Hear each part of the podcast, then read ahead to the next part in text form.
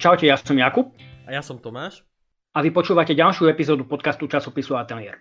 Dnes sa budeme rozprávať o náročnej, ale zaujímavej téme.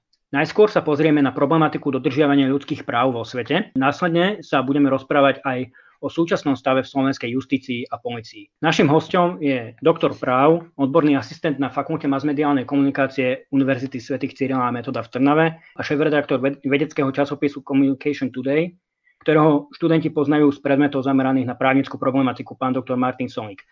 Pán doktor, vitajte a ďakujeme, že ste prijali naše pozvanie. Ja ďakujem za pozvanie. A Tomáš, nech sa páči. Tak môžeme začať. Vo štvrtok 10. decembra sme oslavili Deň ľudských práv a preto náš podcast začneme práve touto témou. V auguste tohto roka sme boli svedkami prezidentských volieb v Bielorusku, ktorých následkom vlastne vznikli protesty proti prezidentovi Aleksandrovi Lukašenkovi, ktorý odmieta demokratickú opozíciu. Kam podľa vás Bielorusko po týchto prezidentských voľbách speje? Ja sa musím úplne úprimne priznať, že situáciu v Bielorusku som nejako extrémne do detailov nesledoval, respektíve mám skôr informácie, ktoré boli skôr všeobecnejšieho charakteru. To znamená, že práve tejto problematike som nevenoval nejakú bližšiu pozornosť, napriek tomu, že je nám Bielorusko aj pokiaľ ide o tú teritoriálnu vzdialenosť relatívne blízke.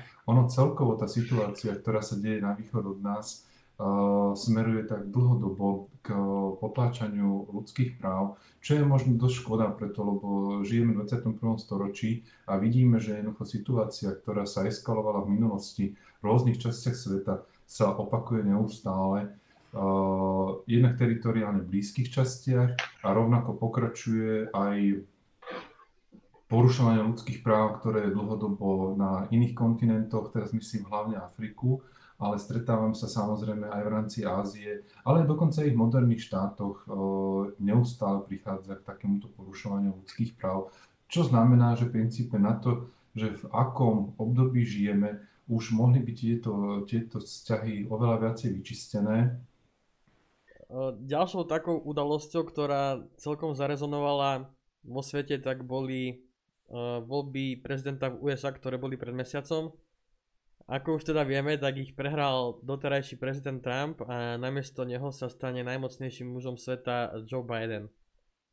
A kam si myslíte, že sa môžu Spojené štáty v oblasti ľudských správ posunúť po jeho vymenovaní? Pokiaľ ide o osobu Donalda Trumpa, tak Donald Trump nastolil viacero, by som to takých negatívnych javov v rámci geopolitickej situácie. Jednak už v tom čase, keď bol zvolený, sme sa viacerí ľudia, ktorí sa zaoberajú médiami, rozprávali o tom, že práve to jeho nadstavovanie komunikácie prostredníctvom v jeho prípade Twitteru môže mať následky také, že už nebude treba nejakým spôsobom, aby médiá ako také fungovali preto, lebo Donald Trump zobudil s tým, s čím chce byť celý deň v správach. To znamená, že ak náhodou v rámci európskych politikov, a teraz myslím aj situácia, ktorá je priamo u nás na Slovensku, sa niektorí politici zobudia s tým, s čím chcú byť večer v správach, tak Donald Trump bol celodenne v správach práve s jeho statusmi, ktoré ráno nahodil na Twitter. Celkovo tá situácia sa posúvala skôr k radikalizácii. Ja sa musím priznať, že ja som sa pred tými rokmi, keď bol Donald Trump zvolený, čudoval tomu, že ako je možné, že krajina ako Amerika si zvolila človeka, ktorý má istým spôsobom myšlienky, ktoré sú jemne xenofóbne, ktoré sú protiutečenecké, ktoré sú protimigračné.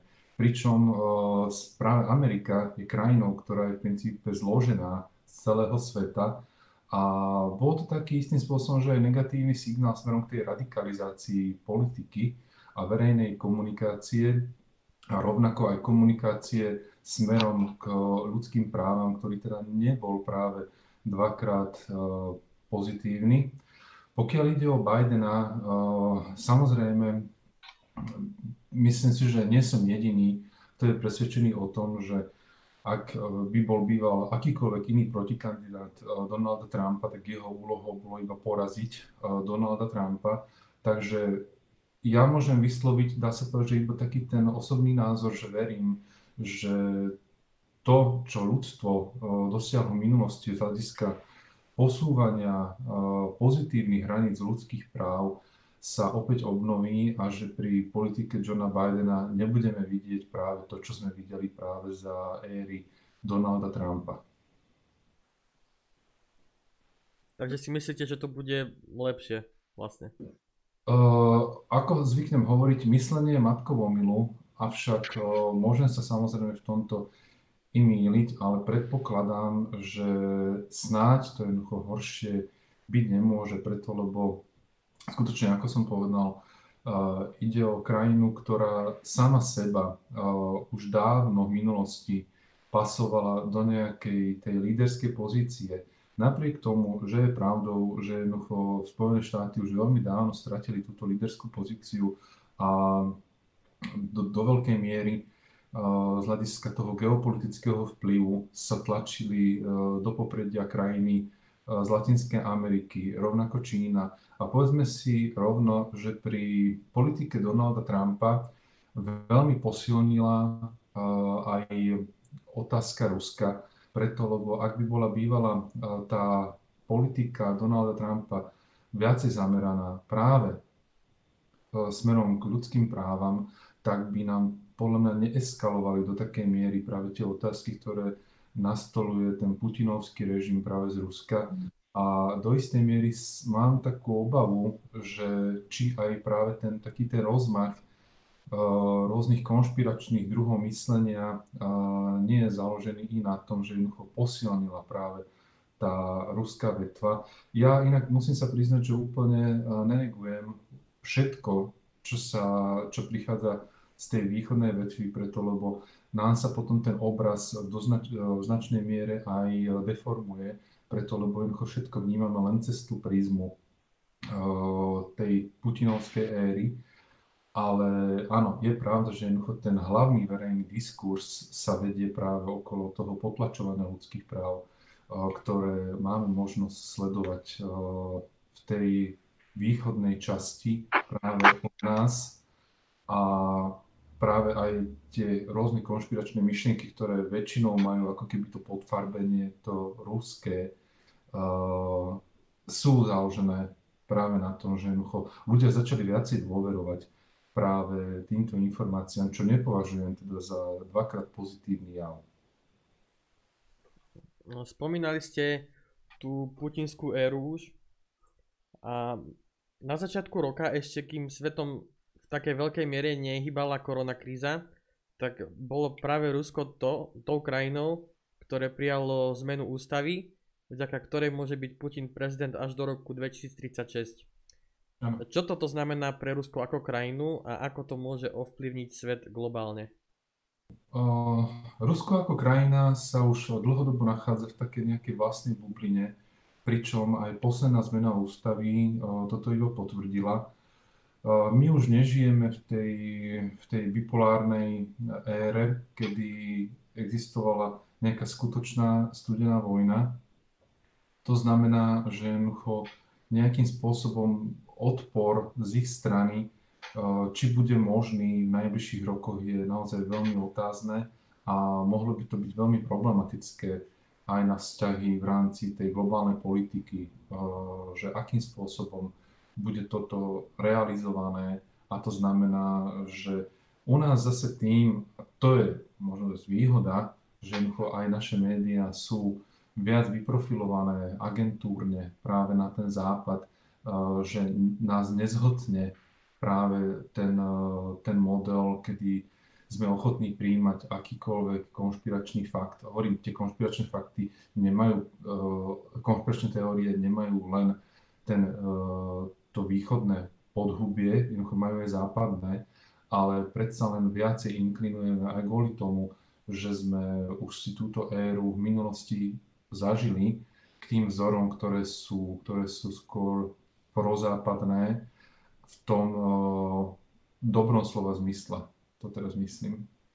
A ak sa tak všeobecne pozrieme na tie ľudské práva, tak kam predpokladáte, že sa bude dodržiavanie ľudských práv uberať v nasledujúcom roku? V nasledujúcom roku to bude dosť problematické preto, lebo my sme vlastne svedkami toho, že napríklad pri situácii u nás v Slovenskej republike žonglujeme medzi základnými ľudskými právami. Príklad poviem to, že jednoducho obmedzíte právo na slobodu pohybu a pobytu je v kontrapozícii niekedy práve s tým, že jednoducho máte ústavné právo na povinnú školskú dochádzku a toto právo je teraz celkom logicky obmedzené, takže je veľmi ťažké nejakým spôsobom predikovať, že jednoducho čo sa bude diať najbližší rok. Áno, mohla by vzniknúť samozrejme chuť obmedzovať ľudské práva, ale i vzhľadom k tomu, že Slovenská republika je viazaná nielen svojimi vlastnými pravidlami, ale na tejto úrovni je viazaná medzinárodnoprávnymi dokumentami, tak sa zase nejakým spôsobom neobávam, že by to malo dlhodobé a dlhosiahle následky. Rusko je celkom známe tým, že dokáže ignorovať medzinárodné zmluvy. A povedzme si pravdu, že v tomto smere aj Amerika, aj z minulosti, bola zvyknutá ignorovať viaceré medzinárodnoprávne dokumenty a išlo im to celkom efektívne. Aj Slovenskom, tak ako aj celým svetom vlastne hýbala za posledný rok situácia okolo koronavírusu, okolo šírenia nového koronavírusu a vieme, že na to, aby bolo ochránené zdravie obyvateľstva, tak museli byť obmedzované ich práva. Ako sa vy na toto pozeráte, na túto situáciu?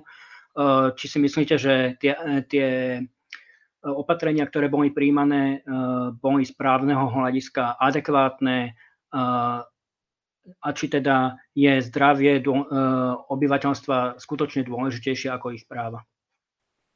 Pokiaľ ide v princípe o tú otázku, že či je zdravie dôležitejšie ako ich práva, keď si zoberiem, ak postavím na vrchol tej pyramídy práve právo na život, tak lebo tam tým istým spôsobom smerujeme, že jednoducho ochrana zdravia ochraňuje život.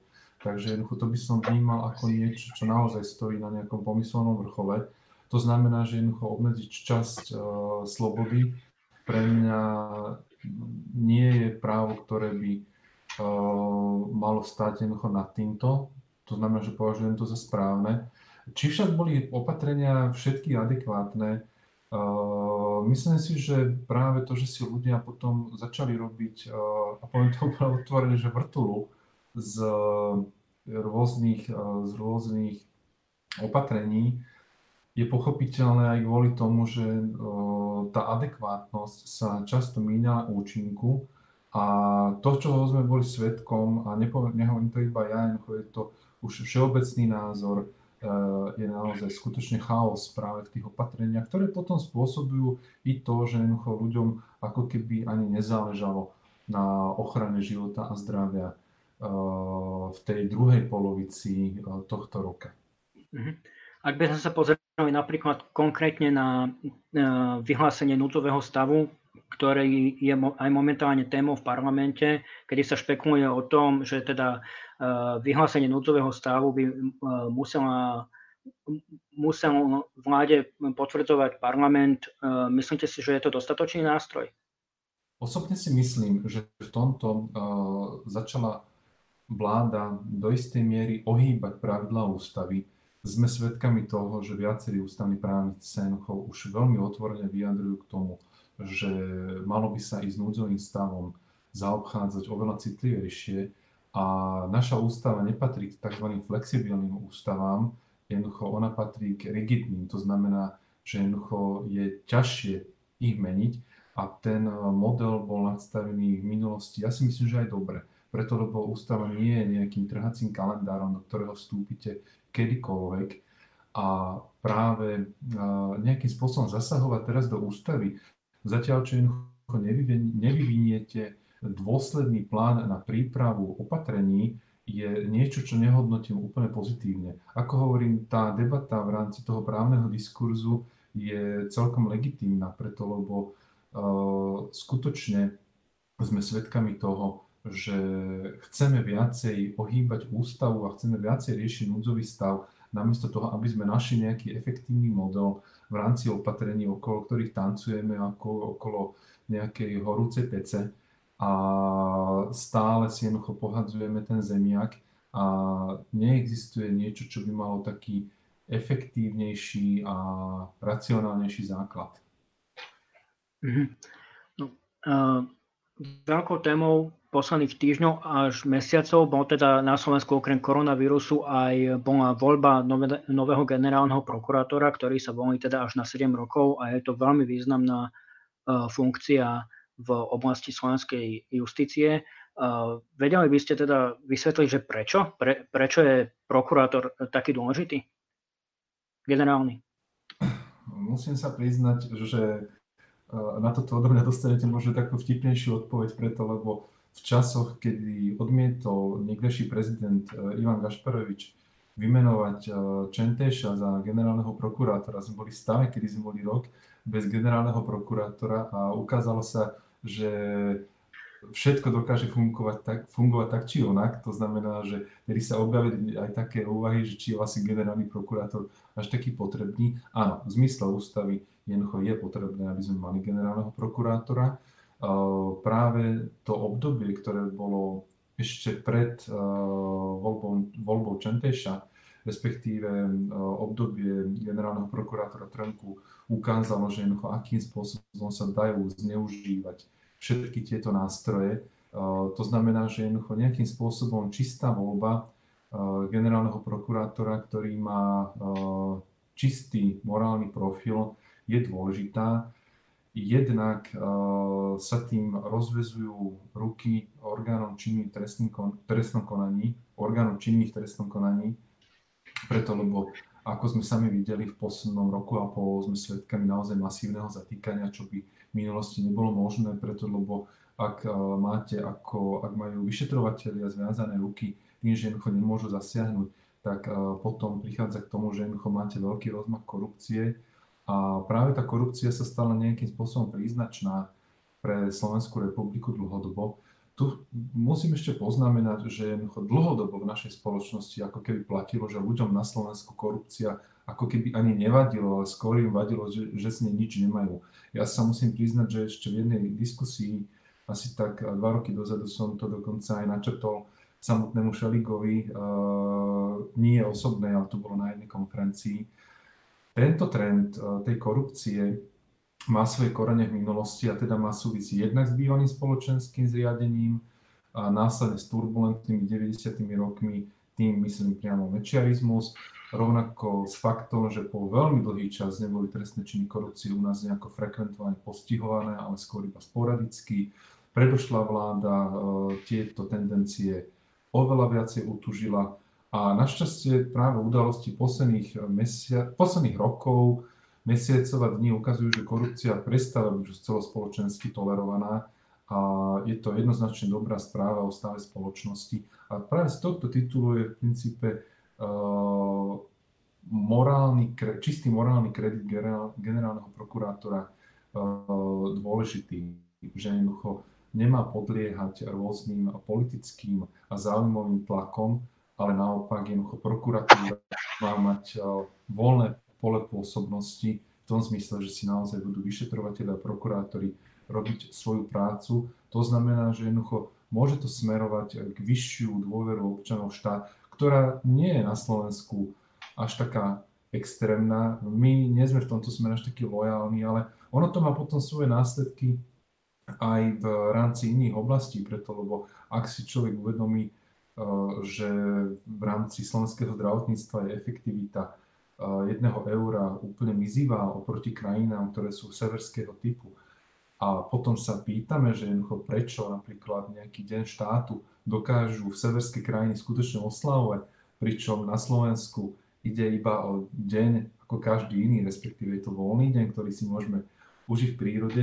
Vôbec nie je na tom nič zlé, že jednoducho chceme si povedať, že jednoducho si oddychneme, ale rovnako naša dôvera dlhodobá štát tu nebola nejakým spôsobom budovaná, preto lebo ľudia ako keby vnútorne cítili, že majú sa skôr postarať sami o seba. A práve keď sa vrátim trošku nechcene k tej jari tohto roku, kedy si ľudia uvedomili, že jednoducho naozaj obmedzenia sa dotýkajú ich v tom zmysle, že ich vlastne ochraňujú, tak to bolo niečo pozitívne. A práve to, že jednoducho potom zistíte, že obmedzenia sú už, dá sa povedať, že porušované všetkými, tak poviete si, a prečo by som ja mal byť ten, jednoducho, ktorý je za toho, prepáčte, tak zvulgarizovaný, za toho blbca, že ktorý je poslušný, pričom vidíte, že jednoducho niektorí predstavitelia aj z politického spektra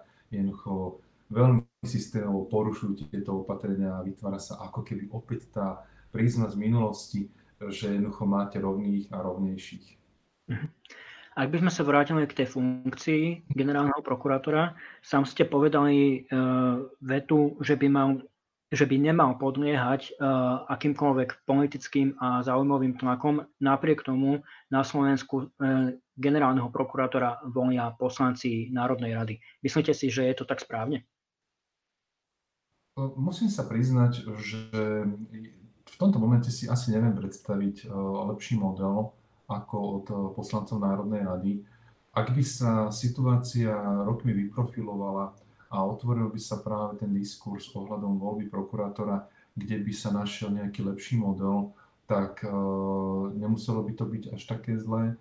Avšak v súčasnom období, a poviem to rovno, že aj v súčasnom roku si neviem úplne predstaviť, že napriek tomu, že je generálny prokurátor volený na 7 rokov, že sa malo práve teraz hľadať niečo, čím by sme jednoducho išli meniť voľbu generálneho prokurátora, lebo Slovensko trápia oveľa vážnejšie otázky ako len generálny prokurátor. Čím nechcem nejakým spôsobom marginalizovať túto tému, ale myslím si, že na teraz to nie je asi ten najhorší model a hľadanie nejakého lepšieho, kedy by do toho viacej zasahovala práve tá časť prokurátorov, či je to v princípe relevantné, jednoducho do akej miery by sa tam tie vzťahy vyčisťovali, do akej miery jednoducho by tam mohli jednoducho byť nejaké tlaky. Viete, ono v princípe žiadna voľba nemusí byť úplne najlepšia, preto, lebo rovnako ako keď sa zamyslíte nad voľbou generálneho riaditeľa RTVS, či je to jednoducho správne, ako je volený, takže rovnako nemôžete dať. Teraz nechcem, aby to vyznelo nejako zle smerom k občanom Slovenskej republiky, ale to vidíme, že ľudia často nevedia, že koho by mali zvoliť a tiež podliehajú jednoducho rôznym tenziám, tendenciám, ktoré sa jednoducho na nich valia. No teraz mi napadá možno taká trošku politologická otázka. Myslíte si, že to, čo sa dialo teraz v parlamente, že bola tá voľba odsúvaná kvôli tomu, že teda v koalícii neboli dohodnutí na konkrétnom kandidátovi a napokon to aj tak dopadlo tak, že teda nie celá koalícia zvolila nového generálneho prokurátora, ale ten dostal naopak hlasy aj opozičných strán. Ako sa na túto situáciu pozeráte? Ja si myslím, že v tomto smere prehral do istej miery práve Igor Matovič, preto lebo pravdepodobne nie všetci teda čakali, že nový generálny prokurátor bude podporený aj práve poslancami napríklad Smeru, čo mohla byť pre nich celkom rana. Rovnako informácie, ktoré následne zaznievali ohľadom tlakov, údajných tlakov za lobbying zo strany Gučíka pre nového generálneho prokurátora. Ja vám poviem pravdu, že to počínanie prezidentky, že ho vymenovala, pričom to hneď avizovala, považujem za správne preto, lebo skutočne Slovenská republika by teraz mala riešiť nejaké iné otázky a nie iba generálneho prokurátora. Ale je pravda, že jednoducho táto téma rezonovala už veľmi dlho v spoločnosti a vieme i to, že jednoducho čo presadzoval premiér v rámci volieb na generálneho prokurátora, a tiež jednoducho za tým môžeme hľadať isté politické záujmy, respektíve ísť teraz meniť narýchlo zákon len kvôli tomu, že si viem predstaviť meno niekoho úplne iného, nie je v tomto správne. Ak by som mal povedať svoj osobný názor, tak rovnako ako prokurátori zo svojho podhubia jasne odporúčajú človeka s čistým morálnym profilom, tak ignorovať práve aj tieto názory nepovažujem za úplne najsprávnejšie. Takže ja si osobne myslím, že do veľkej miery ide v tomto o prehru premiéra v tomto politickom zápase. Slovenskej justícii dlhodobo nedoveruje obrovské množstvo občanov. Sledovali sme v posledných dňoch a týždňoch zatýkanie posledných dvoch policajných prezidentov, veľkého množstva sudcov, ale napríklad aj špeciálneho prokurátora Dušana Kováčika. Ako si myslíte, že sa táto situácia bude vyvíjať v ďalších týždňoch, mesiacoch? Na túto otázku sa dá odpovedať samozrejme dvomi rôznymi spôsobmi. Ten prvý by mohol byť, že je to veľmi negatívna správa o stave slovenskej justície, pričom skutočne, ak vám v rámci sudcov, bývalých policajných riaditeľov, prokurátorov vyjde také veľké množstvo osôb, ktoré boli jednoducho previazané s celým tým systémom, tak to nevypovedá nič dobré. Ja sa niekedy zamýšľam nad tým, že keby som bol občanom nejakého Norska a jednoducho sledujem správy, ktoré sú o zatýkaní naozaj, že bývalých vedúcich osobností v rámci slovenskej justície a vyšetrovania trestných činov, tak sa asi čudujem, že jednoducho v akej krajine to tí ľudia doteraz žili. Tá druhá rovina, tá pozitívna je, že naozaj, či už je to tá vetva prokurátorov, sudcov, ale aj polície už dlhodobo žila v istom prehnitom stave a to, že sa jednoducho teraz celý tento systém prečisťuje a teda pevne veríme, že jednoducho sa podarí práve celá táto transformácia aj dokončiť, je niečo, čo má naozaj, že u mňa ten pozitívny odtieň a je to dobré. No a asi úplne na záver, v posledných dňoch okrem voľby generálneho prokurátora zarezonovala aj téma veľkej reformy justície, ktorá prešla nedávno Národnou radou a možno viacerých našich poslucháčov tam zaujal jeden bod, ktorým parlament obmedzil práva ústavnému súdu, kedy mu odobral kompetenciu posudzovať ústavnosť ústavných zákonov. Viete nejakým jednoduchým spôsobom vysvetliť, v čom je problém? Musím sa priznať, že túto tému som dopodrobná vzhľadom aj z tej pracovnej zaneprázdnenosti bližšie nesledoval, ale musím sa súčasne priznať k tomu, že už len táto informácia ma do značnej miery prekvapila, preto lebo tieto veci sa jednoducho nemajú šiť o horúcov výhľov. Ako som povedal, naša ústava nie je flexibilného typu. To znamená, že jednoducho tieto kroky majú byť premyslené, majú byť dostatočne dobre odkomunikované, odkonzultované a mali by byť riešené viac kompetentnými. To znamená, že prijímať rozhodnutia, ktoré vyvolávajú viacej otázok ako odpovedí, nepovažujem za správne. Ale ako som povedal, bližšie som túto tému ešte právne neanalyzoval. To znamená, že zatiaľ môžem povedať iba toľko, že kto iný má teda posudzovať ústavnosť ústavných zákonov, ak to jednoducho nie je ústavný súd. Rozumiem. Pán doktor, my vám ďakujeme veľmi pekne, že ste si nás našli čas. Ďakujeme vám za veľmi vyčerpávajúcu a zaujímavú debatu, ktorá veríme, že zaujala aj našich poslucháčov. A dúfame, že sa s vami stretneme aj niekedy na budúce. Ďakujem veľmi pekne a pozdravujem všetkých poslucháčov. Ďakujeme, že ste nás počúvali a tešíme sa na vás v ďalšej epizóde podcastu Časopisu ATV. Do počutia. Do počutia.